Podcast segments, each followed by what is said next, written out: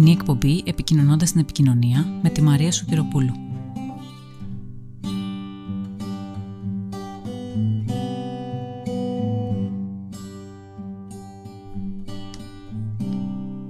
Καλησπέρα Ματίνα.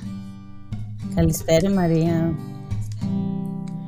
Είναι επίσημα η πρώτη εκπομπή μου και η πρώτη καλεσμένη που έχω σήμερα μαζί μου είναι η Ματίνα Σωτηροπούλου, αναπτυξιακή ψυχολόγος και αδερφή μου. Η κουβέντα μας σήμερα θα είναι γύρω από τον όρο οπτική επικοινωνία όπως τον συναντώ εγώ στη δουλειά μου, από το ρόλο της σχεδιάστριας. Ε, Ματίνα, πες μου λίγο κάποια πράγματα για σένα, για το επάγγελμά σου ως αναπτυξιακή ψυχολόγος και για την εμπειρία που έχεις από την εργασία σου τα τελευταία χρόνια.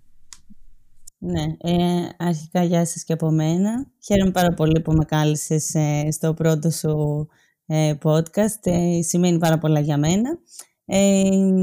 Ε, τώρα, στο κομμάτι της αναπτυξιακής ψυχολογίας, ε, αρχικά το πρώτο μου πτυχίο ήταν ψυχολόγου και μετά έκανα το μεταπτυχιακό μου στην αναπτυξιακή ψυχολογία. Ε, είχα κάνει και κάποιες μετεκπαιδεύσεις στην ψυχοπαθολογία, όπου ουσιαστικά εξετάζει στην ανάπτυξη του παιδιού τις δυσκολίες που συναντάτε, γιατί συνήθως όταν λες για αναπτυξιακή ψυχολογία, ουσιαστικά μελετάς την ομαλή ανάπτυξη του παιδιού. Οπότε η αναπτυξιακή ψυχοπαθολογία είναι να κοιτάς που υπάρχει ε, κάποιο ζήτημα κατά την ανάπτυξη, που παρεκκλίνει και πώς μπορεί να παρεκκλίνει. Ε, και μετά δούλευα στην Αγγλία για κάποια χρόνια ε, σαν σκεφτείτε το στην Ελλάδα σαν παράλληλη στήριξη με παιδάκια που είχαν είτε συναισθηματικές δυσκολίες είτε αναπτυξιακές. Και ταυτόχρονα έκανε θελοντισμό και σε ένα κέντρο που ήταν για οικογένειες που είχαν με κάποιο τρόπο επηρεαστεί από το HIV και οικογένειες που ήταν, είχαν είτε υιοθετήσει κάποιο παιδί ήταν ανάδοχες οικογένειες. Ε, και όταν γύρισα μετά στην Ελλάδα ασχολήθηκα με την ψυχομετρία και πάλι με πληθυσμό ε, σε παιδιά, δηλαδή εκεί γύρω στο ε, μικρούς έφηβους, ας πούμε, εκεί 10 έως 14-15. Αλλά ταυτόχρονα μπλέκομαι και σε πολλά άλλα εντελώς άσχετα, εντελώς διαφορετικά. Παρ' όλα αυτά πάντα υπάρχει η ανάγκη για την επικοινωνία και φαίνεται ότι κάπως είναι στο, στο επίκεντρο σε ό,τι κάνω. Οπότε νομίζω ότι είναι πολύ ωραίο που θα τα συζητήσουμε σήμερα μαζί. Σε ευχαριστούμε πολύ για την εισαγωγή σου. Ε, γνωρίζεις ότι εργάζομαι ως ε, σχεδιάστρια οπτικής επικοινωνίας, αλλά ας αφήσουμε το κομμάτι του σχεδιασμού προς το παρόν εκτός ε, και πες μου ε, ποιες είναι οι πρώτες σκέψεις που έρχονται στο μυαλό σου ακούγοντας αυτές τις δύο λέξεις, οπτική επικοινωνία; Κοίταξε, όταν μου είπες την πρώτη λέξη, οπτική επικοινωνία, άσχετα από το άλλο που μου είπες συνέχεια, αλλά όταν, μου είπες, όταν θα σου πω τη λέξη, τις λέξεις οπτική επικοινωνία, τι θα σκεφτείς, το πρώτο, πραγματικά το πρώτο πράγμα που μου ήρθε στο μυαλό ήταν ένα ε, ανθρώπινο πρόσωπο, αλλά γενικά ένα πρόσωπο. Τώρα αυτό είναι λίγο, ακούγεται λίγο χαζό με την έννοια ότι μετά όταν σκεφτείς το σχεδιασμό δεν είναι ακριβώς αυτό, αλλά στην πραγματικότητα ε, όταν βγαίνεις από το σπίτι σου, το πιο έντονο νομίζω, τουλάχιστον για μένα οπτικό, οπτικό ερέθισμα που αφορά και στην επικοινωνία είναι το πρόσωπο. Τώρα ε, μπορεί να είναι το πρόσωπο του ανθρώπου, μπορεί να είναι το πρόσωπο ενός γατιού, ενός κοιλιού, οποιοδήποτε πρόσωπο ε, νομίζω. Τώρα στο κομμάτι του σχεδιασμού, που το φεύγουμε από την, έτσι, αυτό το, το αφαιρετικό που με το που σου πει κάποιος κάτι τι σκέφτεσαι ε, και πάμε στο τι, τι θα σκεφτόμουν σαν το επάγγελμα ενός ανθρώπου που σχεδιάζει την οπτική επικοινωνία. Ε, νομίζω το, το επόμενο ακριβώς θα ήταν κάτι σε, κάτι σε έντυπο για κάποιο λόγο επίσης περίεργο που, που πάω κατευθείαν στο χαρτί και όχι στο ψηφιακό ε, και πώς θα έχει σχεδιαστεί ε, από χρώματα, από γραμματοσυρές, από εικόνες, από φωτογραφίες. Ε, αυτό στο κομμάτι του οπτικού και του σχεδιασμού και στο επόμενο κομμάτι που αφορά την επικοινωνία, τι θέλει να πει και σε ποιον. Δηλαδή, ξέρεις, προσπαθώ να. Ναι, ναι, ξέρεις, κάπως το φαντάζομαι με χρώματα, προσπαθώ να σκεφτώ πού μπορεί να ήταν τα γράμματα και μετά ποιο θα ήταν το μήνυμα και πού θα ήθελε να φτάσει. Θα ήθελε να φτάσει σε ένα παιδάκι, θα ήθελε να φτάσει σε ένα μεγάλο, θα ήθελε να φτάσει σε μια επιχείρηση. Κατάλαβες. Σαν ένα μήνυμα, ξέρεις, πομπός και δέκτης κάπως. Είναι πολύ ενδιαφέρον αυτό με το πρόσωπο. Ειδικά αν σκεφτεί κανείς ότι το πρόσωπο είναι μάλλον και η πρώτη εικόνα που βλέπουμε ερχόμενη στον κόσμο ε, έχει συναντήσεις εσύ με κάποιο τρόπο την οπτική επικοινωνία όπως την αντιλαμβάνεσαι, εργαζόμενοι ως ψυχολόγος σε οποιαδήποτε μορφή, ε, είτε χρειάστηκε να σχεδιάσεις κάτι, είτε να χρησιμοποιήσεις κάποια οπτικά σύμβολα ή οπτικά μέσα, γενικότερα και ποια ήταν η εμπειρία σου; Κοίταξε, αυτό τώρα έχει δύο κομμάτια που έτσι όπως το σκέφτομαι. Το ένα κομμάτι είναι ότι ε, όταν μιλάμε για παιδιά, επειδή χάνουν πολύ εύκολο το ενδιαφέρον τους, συνήθως οτιδήποτε θέλεις να επικοινωνήσεις θα είναι μέσα από ένα παιχνίδι ή μέσα από ε, μια ιστορία ή μέσα από... Δηλαδή υπάρχει πολύ έντονο το κομμάτι της οπτικής, ε, ε, του οπτικού ερεθίσματος στο να επικοινωνήσεις. Δηλαδή θυμάμαι ότι είχαμε μια πλατφόρμα ε, συγκεκριμένα για το τμήμα στο οποίο δούλευα, το οποίο ήταν ένα σαν video game παιχνιδάκι και μάθαινες έτσι τα μαθηματικά και τα, ε, τη βιολογία και τη χημεία. Το οποίο αυτό έχει, έχει πάρα πολύ έντονο το κομμάτι του οπτικού στην επικοινωνία, ενώ συνήθως, δεν, συνήθως υπάρχει περισσότερο το βιβλίο που διαβάζει, π.χ. στην Ελλάδα. Ε, βέβαια, σε αντίστοιχο πληθυσμό στην Ελλάδα δεν έχω δουλέψει, ε, δηλαδή παιδιά που να αντιμετώπισαν κάποιες δυσκολίες στην Ελλάδα, που μπορεί, φαντάζομαι, να είναι κάτι ανάλογο. Ε, το, το ξέρεις, το υλικό που τους δίνουν. Το άλλο κομμάτι που σκέφτομαι είναι ότι στον πληθυσμό με τον οποίο δούλευα υπήρχαν αρκετοί περιορισμοί στο κομμάτι των χρωμάτων. Δηλαδή, ε, υπήρχαν πολλά παιδιά που δεν τους άρεσαν τα έντονα χρώματα ή που δεν τα έβλεπαν, γιατί είχαν κάποιο, κάποια δυσκολία. Οπότε εκεί πέρα έπρεπε να είσαι πολύ ευ, ευμετάβλητος, ας πούμε, να μπορείς να καταλάβεις τι το ενοχλεί. Π.χ. θα σου δώσω ένα παράδειγμα. Ένα παιδί που είχε ένα θέμα με τα, με τα μάτια του, ε, δεν μπορούσε να δει τη λευκή κόλλα γιατί το, το χρώμα το που αντικατοπτρίζει τον τύφλωνε και γι' αυτό το λόγο χρειαζόταν να έχει κίτρινη ή ροζ. Πώς είναι όταν υπογράφεις ένα χαρτί και βγαίνει ξεπατικοσούρα από κάτω που καμιά φορά έχει και ροζ και κίτρινο φύλλο. Σκέψτε ότι έπρεπε όλα του τα, όλο του το υλικό, οτιδήποτε έπρεπε να, με οτιδήποτε έπρεπε να ασχοληθεί, να αλλάζει χρώμα ανάλογα με την ανάγκη του. Όπως και π.χ. αντίστοιχα, ένα άλλο παιδί με το οποίο δούλευα δεν μπορούσε τα έντονα patterns και γι' αυτό το λόγο εγώ έπρεπε να φοράω πολύ ουδέτερα ρούχα, δηλαδή λευκό, μαύρο ή γκρι. Γιατί δεν θα δυσκολευόταν, ναι, θα δυσκολευόταν να με κοιτάξει στο, στο πρόσωπο, επειδή η μπλούζα ή το τζάκετ μου μπορεί να τον δυσκόλευε ή να του προκαλούσε ναυτία. Γενικά, συγκεκριμένοι, συνήθως τα παιδιά που έχουν κάποια δυσκολία έχουν και πολύ έντονες τους ε, αισθητήρες Κατάλαβες, οπότε μπορεί να καταλάβουν πολύ έντονα είτε τον πόνο, είτε τη γεύση, είτε την ακοή, είτε την ε, όραση, είτε να έχουν κάποιο deficit, να έχουν λιγότερο, λιγότερη αντίληψη σε μία από αυτές τις αισθήσεις. Οπότε, οπότε αυτό είναι ένα κομμάτι. Το άλλο κομμάτι είναι όταν πρέπει να, πρέπει να δουλέψεις ε, πάνω σε μια πληροφορία την οποία δεν μπορείς να την ονομάσεις. Δηλαδή, πολλές φορές, όταν το μήνυμα είναι κάπως ε, σκληρό ή έντονο, ε, και αν το παιδί είναι κάτω από 10 χρονών ή 9 χρονών, μπορεί να πρέπει να καμουφλάρεις την, την, την πληροφορία, την επικοινωνία. Άρα εκεί πλέον...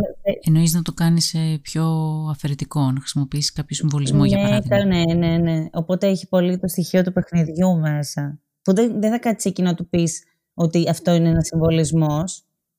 Αλλά κατάλαβες. Αλλά κάπως θα μπει στη λογική. Οπότε Άρα το ένα κομμάτι ε, αφορά το ότι τα παιδιά χάνουν πολύ εύκολα την, το ενδιαφέρον τους, οπότε τα ερεθίσματα στην οπτική επικοινωνία είναι πολύ έντονα και μεγάλα. Το άλλο κομμάτι είναι ότι κάποιοι, κάποιοι περιορισμοί είναι πολύ πιθανό να υπάρχουν ανάλογα είτε με το αναπτυξιακό στάδιο του παιδιού είτε με την, ε, με την κατάσταση υγείας του κτλ. Και το άλλο κομμάτι είναι κατά πόσο μπορείς όντως να ονομάσεις την πληροφορία ή αν πρέπει να βρεις έναν έμεσο τρόπο να το επικοινωνήσεις. Επεξεργάζομαι όλα αυτά που είπες, γι' αυτό με ακούσει ησυχή. Ευχαριστώ. Είναι καλή μετάβαση, ε, γιατί μιας και έκλεισες μιλώντας για ανάπτυξη και φαίνεται ότι κινούμαστε και προς τα εκεί λόγω της δουλειάς σου, αλλά και επειδή από την παιδική ηλικία ξεκινάει όλο αυτό το ταξίδι των οπτικών μηνυμάτων και ερεθισμάτων, λίγο από την δική μου έρευνα και προσωπική εμπειρία, θα έλεγα, ψάχνοντας να κατανοήσω τι με επηρέασε μεγαλώνοντας το περιβάλλον μου και έχω κάνει κάποιες σκέψεις. Εσύ από την καθημερινότητά σου με τα παιδιά στην εργασία σου, χρειάστηκε με κάποιο τρόπο να σχεδιάσεις κάτι ή εντόπισες πράγματα που ήθελαν σχεδιασμό στη διαδικασία της επικοινωνίας σου και δεν ήξερες σε ποιον απευθυνθείς; Χρειάστηκες δηλαδή κάποιου τύπου σχεδιαστικές ικανότητες, βλέποντας την ανάγκη για πιο εξατομικευμένη επικοινωνία με ένα παιδί, για παράδειγμα. Ε, μια εικόνα, ένα σύμβολο, ένα έντυπο. Οπότε το ένα είναι αν σου προέκυψε ποτέ μια τέτοια ανάγκη και το άλλο αν ναι, αν ήξερες πού ε, να ζητήσεις βοήθεια, σε ποιον απευθυνθείς. Ε, ειδικά σε περιπτώσεις που οι ανάγκες για κάθε παιδί είναι τόσο διαφορετικές όπως ε, μου περιέγραψες. Κοίταξε, η, η πραγματικότητα είναι ότι δεν υπάρχουν πόροι στα σχολεία. Επομένως, το πιθανότερο είναι ότι και τη στιγμή που θα σου δημιουργούταν μία ανάγκη, αυτό τώρα και στην Ελλάδα και στην ε, Αγγλία δεν αλλάζει. Οι πόροι στα σχολεία είναι πολύ περιορισμένοι.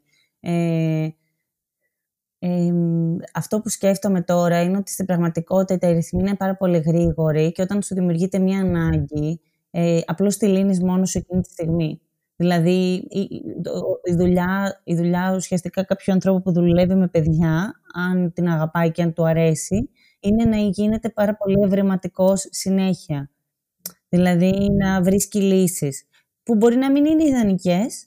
Έτσι, δεν σου λέω ότι είναι το ίδιο με το να μπορούσες να έχεις κάνει πρώτα μια μελέτη, μια έρευνα. Απλώς από τη στιγμή που μπορεί να λειτουργεί για το παιδί με, το, με έναν τρόπο καλύτερο από αυτόν που λειτουργούσε χθες, τότε είναι, είναι ε, green light, είναι πράσινο φως, μπορείς να συνεχίσεις. Αν ε, θα μπορούσα να έχω λίγο χρόνο και να το ψάξω ή κάποιον ε, υπεύθυνο που θα ήταν διαθέσιμος, ε, θα, θα έψαχνα ποια εργαλεία υπάρχουν ήδη, που είμαι σίγουρη ότι μπορεί να υπάρχουν κάποια εργαλεία. Απλώς ξέρεις τι σημαίνει συνήθως, είναι ακριβά. Δηλαδή τα καλά εργαλεία, ε, οι καλές πλατφόρμες, στην Αγγλία υπήρχαν πάρα πολλές, είναι ακριβές συνήθως και τα σχολεία δεν θα τις, ε, δεν θα τις ε, κάνουν. Για παράδειγμα, ε, πολλά παιδάκια με τα οποία δούλευα είχαν πάρα πολύ έντονο στρες, πολύ άγχος. Οπότε στα διαλύματα τους έκανα meditation. Ε, εγώ δεν κάνω meditation, δεν το ξέρω, απλώς ουσιαστικά συντόνιζα τη διαδικασία. Και είχαμε μια πλατφόρμα για ένα μήνα που λεγόταν Headspace. Είναι μια πολύ γνωστή πλατφόρμα που χρησιμοποιούν στην Αγγλία ε, και είναι πολύ λειτουργική γιατί ουσιαστικά βοηθάει, δεν, δεν χρειάζεται να είσαι μικρός ή μεγάλος κτλ. Ε, δουλεύει με συνεδρίες, είναι 10 λεπτάκια, οπότε μπορούν να το κάνουν στο διάλειμμα τους. Ε, και ουσιαστικά κάπως αγκαλιάζεις και τις θετικές και τις ε, αρνητικές σου σκέψεις και ουσιαστικά μαθαίνεις πώς να βρίσκεσαι ή να είσαι παρόν ε, και να μην απειλείς από αυτές. Ε, κάναμε τον πρώτο μήνα δωρεάν και όταν εγώ μετά ε, πήγα στον υπεύθυνό μου και του είπα ότι ξέρετε φαίνεται να ανταποκρίνατε, έρχονται 10 παιδιά στο διάλειμμα κτλ θα χρειαστεί να το συνεχίσουμε. Η συνδρομή ήταν κάτι πάρα πολύ μικρό, αν σκεφτείς ότι θα μπορούσα να έχω ένα ολόκληρο τμήμα μέσα με παιδιά. Ε, δεν το προχωρήσαμε και μου είπε να βάλω βιντεάκια από το YouTube που κάνουν meditation με κάποιο χαλαρωτικό βίντεο. Δηλαδή, θέλω να σου πω ότι, όχι, είναι αλήθεια αυτή. Ή ας πούμε, ε, όταν ένα παιδί στο, στην προηγούμενη δουλειά, γιατί αυτή στην τελευταία δουλειά, στην προηγούμενη δουλειά ήταν ένα κοριτσάκι, έκανε πρακτική σε ένα μαγαζάκι στο σχολείο κοντά. Ήταν μέρος του, του απολυτηρίου του, ας πούμε. Το κοριτσάκι αυτό δεν άκουγε καλά, φορούσε ακουστικά και είχε πάρα πολύ έντονο στρες. Ε, αντιμετώπιζε κάποια προβλήματα με τους πελάτες στο κατάστημα που δούλευε αυτό ήταν η σκέψη σαν πρακτική τους έστειλαν το σχολείο για να δουν λιγάκι την αγορά εργασίας και πώς μπορεί να είναι και τις υπευθυνότητες που μπορεί να έχει. Ε, και ξέρεις, ακόμη και το να εκπαιδευτούν, αν κάποιος τη ρωτήσει, ε, ρωτούσε το κοριτσάκι γιατί ποιοι φορά ακουστικό, να μπορέσει να απαντήσει κτλ. Ε, και το κοριτσάκι αυτό έχει πολύ άγχος. Ζήτησα να πάω και να είμαι μαζί του για να νιώθει καλύτερα. Δεν βρήκανε μια λύση για το πώς θα μπορούσε εκεί χωρίς εμένα με κάποια άλλη μορφή επικοινωνίας να μην στρεσάρεται όταν έχει πελάτες ή όταν πρέπει το αφεντικό της να της πει ότι. Το κοριτσάκι ήταν 14 χρονών, αλλά επειδή αντιμετώπιζε αυτές τις δυσκολίες, ήταν, ναι, ήταν μια μετάβαση. Ναι, μικρούλι, πολύ μικρό ήταν. Απλώς ήταν κομμάτι της πρακτικής τους για να δουν την αγορά εργασίας. Κατάλαβε. Ήταν για κάποιο καιρό, πήγαινε δύο-τρεις φορές την εβδομάδα. Ε, δεν, είχαν, δεν, δεν ε, βρήκανε κάποιον άλλον τρόπο για να ε, επικοινωνούν ή να επικοινωνήσει το κορίτσι στους πελάτες που έμπαιναν στο κατάστημα αυτό με ένα επτικό ερέθισμα ή οποιοδήποτε έναν άλλο τρόπο. Ουσιαστικά τι έκαναν, έστειλαν εμένα για να ξέρει ότι δεν θα βρεθεί σε δύσκολη θέση. Αλλά αυτό ήταν κάτι, είναι πολύ παροδικό. Comfort blanket. Ναι. Ναι, ότι ήξερε ότι, ότι θα πει μη ματίνα και θα, θα λυθεί, ας πούμε, ή θα νιώθει πιο άνετα αν χρειάζεται βοήθεια. Σε τι κατάστημα ήταν αυτό; Ένα κατάστημα charity με που πολλούσαν ρούχα. Ένα κατάστημα δηλαδή ενός ε, οργανισμού ε, φιλανθρωπικού που πουλούσαν ε, μεταχειρισμένα ρούχα και όλα τα έσοδα πήγαιναν στο κατάστημα, στο, στον, στον οργανισμό. Ε, ουσιαστικά ήταν το αφεντικό και εκείνη. Δηλαδή η κοπέλα που ήταν υπεύθυνη και εκείνη. Ε, θα μπορούσε να έχει κάποιο μήνυμα που να εξηγεί πώς νιώθει και ότι καμιά φορά μπορεί να στρεσάρεται και ότι αυτή είναι η συνθήκη της, ότι είχε αγχώδη διαταραχή και είχε και hearing impairment. Θυμάμαι παλιότερα που ερχόταν ένας άνθρωπος ε, όταν καθόσουν έξω σε κάποιο μαγαζί και είχε κάποιο θέμα στην ακοή, για, για παράδειγμα, και άφηνε τα χαρτάκια πάνω στο τραπέζι για να μας επικοινωνήσει την κατάστασή του. Ε, ναι. Εμένα το Τζόκερ το παράδειγμα μου ήρθε της ταινίας που έδινε το χαρτάκι και έλεγε ότι έχω αυτό το condition. Ε, Παρ' όλα αυτά, ο τρόπος που επικοινωνείται καμιά φορά δεν είναι αποτελεσματικός, γιατί βλέπεις εκείνη τη στιγμή, πούμε, δεν είχε αποτέλεσμα. Ίσως με έναν άλλον τρόπο ή αν υπήρχε μεγαλύτερο ε, awareness, ε, ενημερότητα. Ναι. Ε, εσύ από προσωπική εμπειρία ή από κάποια έρευνα που έχεις κάνει μέσα από την ε, εργασία σου, πιστεύεις ότι τα οπτικά ρεθίσματα που έχουν τα παιδιά μεγαλώνοντας τα επηρεάζουν με κάποιο τρόπο στη συμπεριφορά τους ή στη διαμόρφωση του χαρακτήρα τους; Και αναφερόμενοι στα οπτικά ερεθίσματα, παρόλο που μιλήσαμε στην αρχή για πιο έτσι, σχεδιασμένα, το παραδοσιακό τρόπο μέσα, όπως ένα έντυπο, μια φωτογραφία ή ένα πίνακα, θα έβαζα μέσα και την κινησιολογία, γιατί πιστεύω ότι εντάσσεται πλήρως στο σύνολο των οπτικών ερεθισμάτων που μπορούν να γίνουν αντιληπτά από ένα παιδί. Oh, δεν νομίζω ότι έτσι όπως τα ακούω τουλάχιστον δεν το έχω ψάξει. Δεν είχα προετοιμαστεί έτσι για τη συζήτηση. Απλώς Ξέρετε, δεν έχω κάνει έρευνα για αυτά για να σου λέω ότι η πραγματική τέτοιο. Από την εμπειρία μου αυτό που πιστεύω είναι ότι δεν, ε, δεν, ε, δεν πιστεύω ότι τα παιδιά θα καταλάβαιναν κάτι πέρα από την γραμμή που θα έπαιρναν από το σπίτι τους. Ένα κομμάτι είναι η προσωπικότητά τους, που δηλαδή αν κάποιο παιδί το τραβάει, του τραβάει το μάτι που λέμε, μια όμορφη εικόνα ή κάτι που του κάνει εντύπωση ή μια λέξη που του φαίνεται πολύ μπερδευτική για να μιλήσει για το πώς θα μιλούσαν, ας πούμε, και τα παιδιά και θα, θα του τραβήξει έτσι την προσοχή και κάπως θα ε, το παρατηρήσει και από εκεί και πέρα αυτό αφορά περισσότερο την προσωπικότητα. Κατά τα άλλα, αν οι γονείς ή το περιβάλλον του δεν ε, δίνει νόημα σε ένα βιβλίο ή σε μια εικόνα ή σε ένα εξώφυλλο και το σπίτι να είναι γεμάτο από τα βιβλία ή από πίνακες, δεν νομίζω ότι θα, θα σημαίνει κάτι συγκεκριμένα για το παιδί.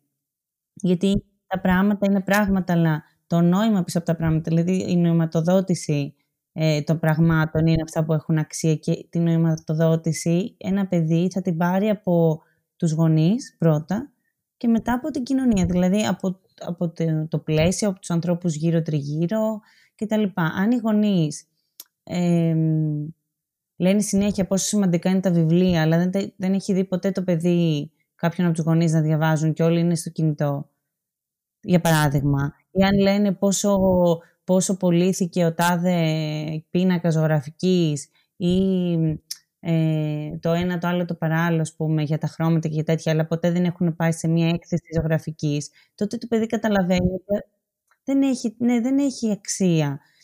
Παρ' όλα αυτά, ε, σε αυτό το κομμάτι, πολύ λίγο θα το βάλω, αλλά θα το σκεφτώ από μένα και θα το βάλω, παίζει και το κομμάτι της θρησκείας.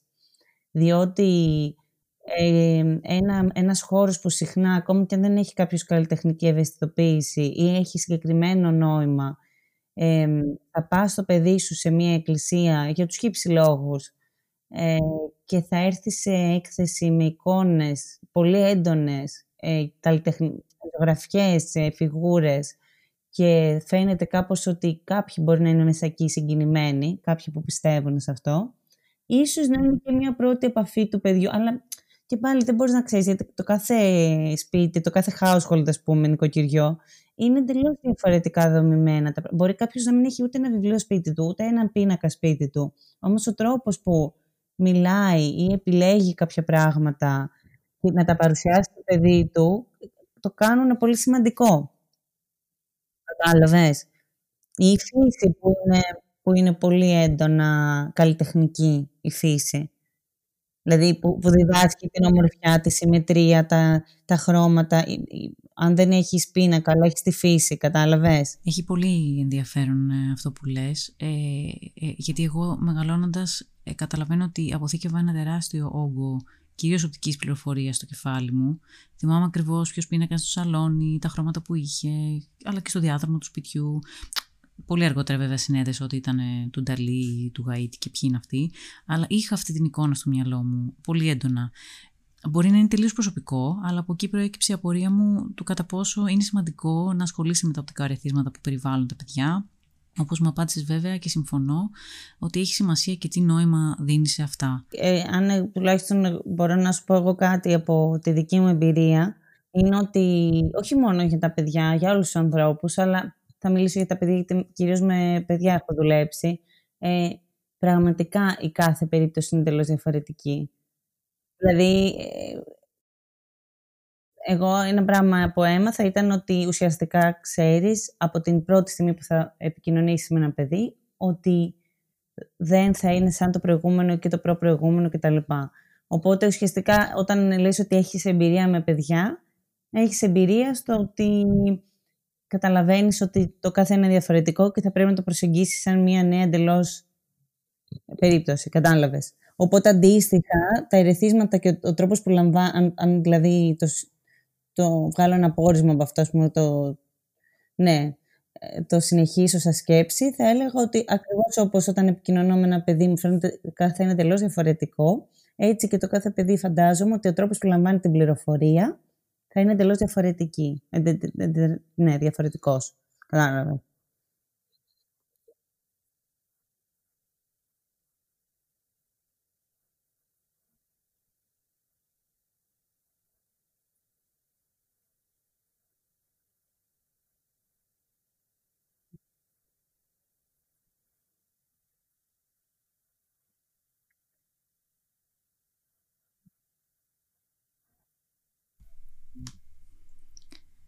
Ε, μου είπες κάθε περίπτωση είναι διαφορετική και εγώ στο μυαλό μου συμπλήρωσα σε αντίθεση με τη λογική που όλοι έχουμε μεγαλώσει ότι one size fits all, δηλαδή ότι μια λύση και μια απάντηση κάνει για όλα.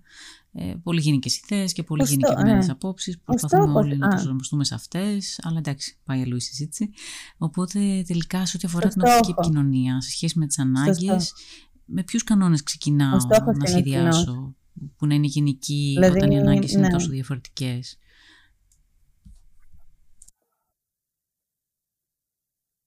Ναι, κάθε περίπτωση είναι διαφορετική, αλλά ουσιαστικά ο στόχος, το νόημα, ε, ο σκοπός που θέλεις να, αυτό που θέλεις να πετύχεις. Σωστά, με το στόχο κάθε φορά, το κοινό και, με, ε, και μετά επιλέγεις τα μέσα ανάλογα με την περίπτωση. Στο μυαλό μου. Σωστά. Δηλαδή, και στην πραγματικότητα έτσι είναι και για το παιδί. Δηλαδή, εγώ θέλω να φτιάξω κάτι για να είναι πιο καλή η καθημερινότητα ενός παιδιού και το παιδί θέλει να έχει μια πιο καλή καθημερινότητα.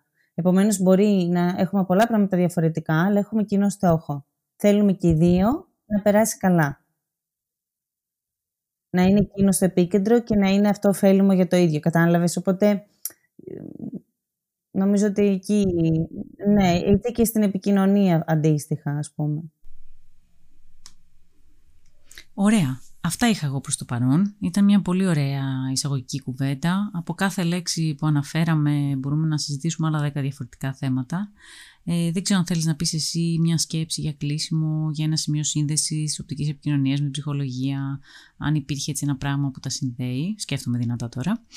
Ε, Κοίταξε, σκέφτομαι τον ορισμό της ψυχολογίας για να σου απαντήσω. Που λέει ότι είναι η προσπάθεια κατανόησης της ανθρώπινης συμπεριφοράς Οπότε, αν ο ορισμό τη ψυχολογία είναι προσπάθεια κατανόησης ανθρώπινης συμπεριφοράς και ουσιαστικά η οπτική επικοινωνία θέλει να το μήνυμα αυτό που θα δώσει, ο τρόπος με τον οποίο να το θα το δώσει, να επηρεάσει τη συμπεριφορά και ίσως και μια πράξη, μετά από τη συμπεριφορά και τη ξέρεις, κατανόηση και μετά τη συμπεριφορά. Ουσιαστικά εκεί κάπως τη μετάβαση από τη στιγμή που θα πάρει κάποιος την πληροφορία μέχρι τη στιγμή που θα προχωρήσει και σε κάτι που πλέον θα φαίνεται ότι η πληροφορία έγινε κτήμα του. Κατάλαβες; Δηλαδή ότι πλέον είναι ένα κομμάτι της σκέψης του και άρα και της στάσης της ζωής του. Εκεί Έχει πολύ ενδιαφέρον γιατί μου θύμισε τον ορισμό της ψυχολογίας, ε, την προσπάθεια δηλαδή κατανόησης της ανθρώπινης συμπεριφοράς, ε, για να μπορέσω να σχεδιάσω οτιδήποτε πρέπει πρώτα να κατανοήσω για ποιον σχεδιάζω και εγώ αντίστοιχα ε, και επειδή δεν μπορώ να σπουδάσω τα πάντα, παρόλο που θα μου άρεσε, ε, προσπαθώ να βρω τρόπους να συνδεθώ με το κοινό που απευθύνομαι. Αν σχεδιάζω για κάποιον που ζει στη Σέριφο θα προσπαθήσω να μπω στη θέση, στη θέση του. Ε, κάποιες φορές είναι πολύ δύσκολο και αδύνατο ε, και αν δεν μπορώ να κάνω μια έρευνα επιτόπου, ακόμα πιο ας πούμε απαιτητικό. Είναι σαν να έχουμε κοινό το σκέλος της κατανόησης της συμπεριφοράς, σε ερευνητικό τουλάχιστον επίπεδο. Εννοείται βέβαια ότι εξαρτάται και από την πρακτική που εφαρμόζει ο καθένας σαν επαγγελματίας. Δεν έχουμε όλες τις ίδιες μεθοδολογίες. Έχουμε κοινό λοιπόν την κατανόηση και την προσπάθεια σύνδεσης με σκοπό την καλύτερη επικοινωνία. Έτσι το έχω καταλάβει και εγώ μέσα από τη θεραπεία ομάδας. Ε, δεν ξέρω αν θέλεις να πεις και εσύ κάτι άλλο κλείνοντας. ε, εγώ νομίζω το, το τελευταίο, πούμε, αυτό που θα, ε, με το οποίο θα έκλεινα όσον αφορά την ε, ε οπτική, το σχεδιασμό οπτικής επικοινωνίας σε σχέση με την ψυχολογία είναι ότι το οποίο το λαμβάνω σε οτιδήποτε πολλές φορές σχεδιάζεται από κάποιον για κάποιον άλλον. Δηλαδή σχεδιάζεται από κάποιους ε, ε, καλλιτέχνες, από κάποιους γραφίστες, από κάποιους σχεδιαστές για κάποιο κοινό, για κάποιον άλλον εκτός. Μου θυμίζει πολλές φορές αυτό που συμβαίνει, που δεν συμβαίνει συχνά όμως ε, στους ανθρώπους που δουλεύουν έτσι, αλλά επειδή είναι και αυτό τέχνη, ε, μου θυμίζει κάποιους, κάποιες παραστάσεις με ηθοποιούς, κάποιους μουσικούς κτλ. Το οποίο φαίνεται λες και όλο αυτό γίνεται μόνο για τους ηθοποιούς. Δηλαδή, και γι' αυτό το πάω, γιατί μιλώντας τώρα για τα παιδιά, απλώς αυτό που θέλω να πω είναι ότι ε, πολλές φορές ξεχνάμε το κομμάτι του ότι το μήνυμα πρέπει να είναι κατανοητό και για τα παιδιά αυτό έχει πολύ αξία και πολλές φορές το διεκδικούν. Αλλά ένας ενήλικας θα ντραπεί να πει ότι ένα μήνυμα δεν το κατάλαβε, μια διαφήμιση, ένα αστείο που έχει φτιάξει ένα brand για μια καμπάνια, για κάτι πολύ wow, το οποίο καταλαβαίνει μόνο CEO ή μόνο άτομα που δουλεύουν με το IT ή μόνο άτομα που δουλεύουν ναι, αλλά στην πραγματικότητα το μέσο όρο, τη μάζα, και δεν το λέω άσχημα, το μέσο όρο των ανθρώπων δεν θα το πιάσει, ε, ενώ μπορεί να είναι wow το pixel και wow το χρώμα. Ε, πολλές φορές χάνεται το νόημα εκεί. Και όταν δουλεύεις με παιδιά, επειδή καταρχάς κανένας δεν θέλει να νιώθει χαζός και ότι δεν καταλαβαίνει και όταν σε βάλει έτσι δημιουργεί και μια πολύ αρνητική ψυχολογία στον άλλον, ε, επειδή όμως τα παιδιά δεν τρέπονται συνήθως και θα το πούνε ότι αυτό είναι boring, ενώντα ότι δεν το καταλαβαίνω ή ότι είναι too hard, είναι ξέρεις πάρα πολύ, δεν μπορώ. Ε, πρέπει να βρεις αυτό που λέει ένας ψυχολόγος που δεν θυμάμαι τώρα το όνομά του, που λέγεται ζώνη εγκύτερης ανάπτυξης. Δηλαδή κάτι το οποίο είναι τόσο όσο δύσκολο, όσο και κατανοητό. Τόσο για να σε κάνει να σε δοκιμάσει στη σκέψη σου, στην αντίληψή σου σαν μήνυμα, είτε σαν οπτική πληροφορία, το όσο και να να σε κάνει να νιώσεις καλά ότι το έχεις καταλάβει ότι είναι ok. Ότι, είναι, ότι είσαι έξυπνος, να νιώθεις ωραία, ότι το κατάλαβες. Κατάλαβες. Και αυτό πολλές φορές συνδέει και την ψυχολογία με το σχεδιασμό της οπτικής ε, ε, πληροφορίας. Αλλά αυτό εντάξει μπορούμε να μιλάμε, το ξέρεις Μαρία, μπορούμε να μιλάμε ώρες ατελείωτες για αυτά τα πράγματα ένα μήνυμα πρέπει να είναι κατανοητό, το κρατάω. Υπάρχει πάρα πολύ πληροφορική έξω και είμαι σίγουρα αυτά που συζητήσαμε έχουν υποθεί πολλές φορές με κάποιο άλλο τρόπο.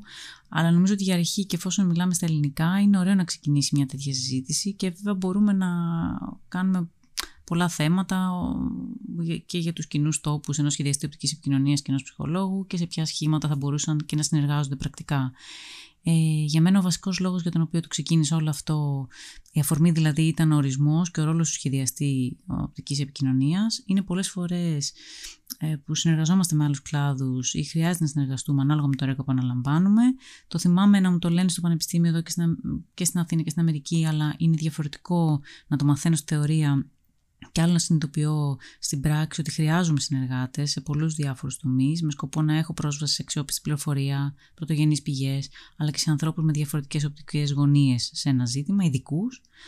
Νομίζω αυτά ήταν για αρχή ε, και σίγουρα θα έχουμε και πολλά θέματα να αναπτύξουμε στο μέλλον. Ε, Ματίνα, σε ευχαριστώ πάρα πολύ για το χρόνο σου και πιστεύω θα τα ξαναπούμε σύντομα. Και εγώ και σε ευχαριστώ πάρα πολύ για την πρόσκληση και πραγματικά μου αρέσει πάρα πολύ και βρίσκω και πάρα πολύ νόημα σε αυτό. Φιλιά πολλά. Και βέβαια καλή συνέχεια σε όλους.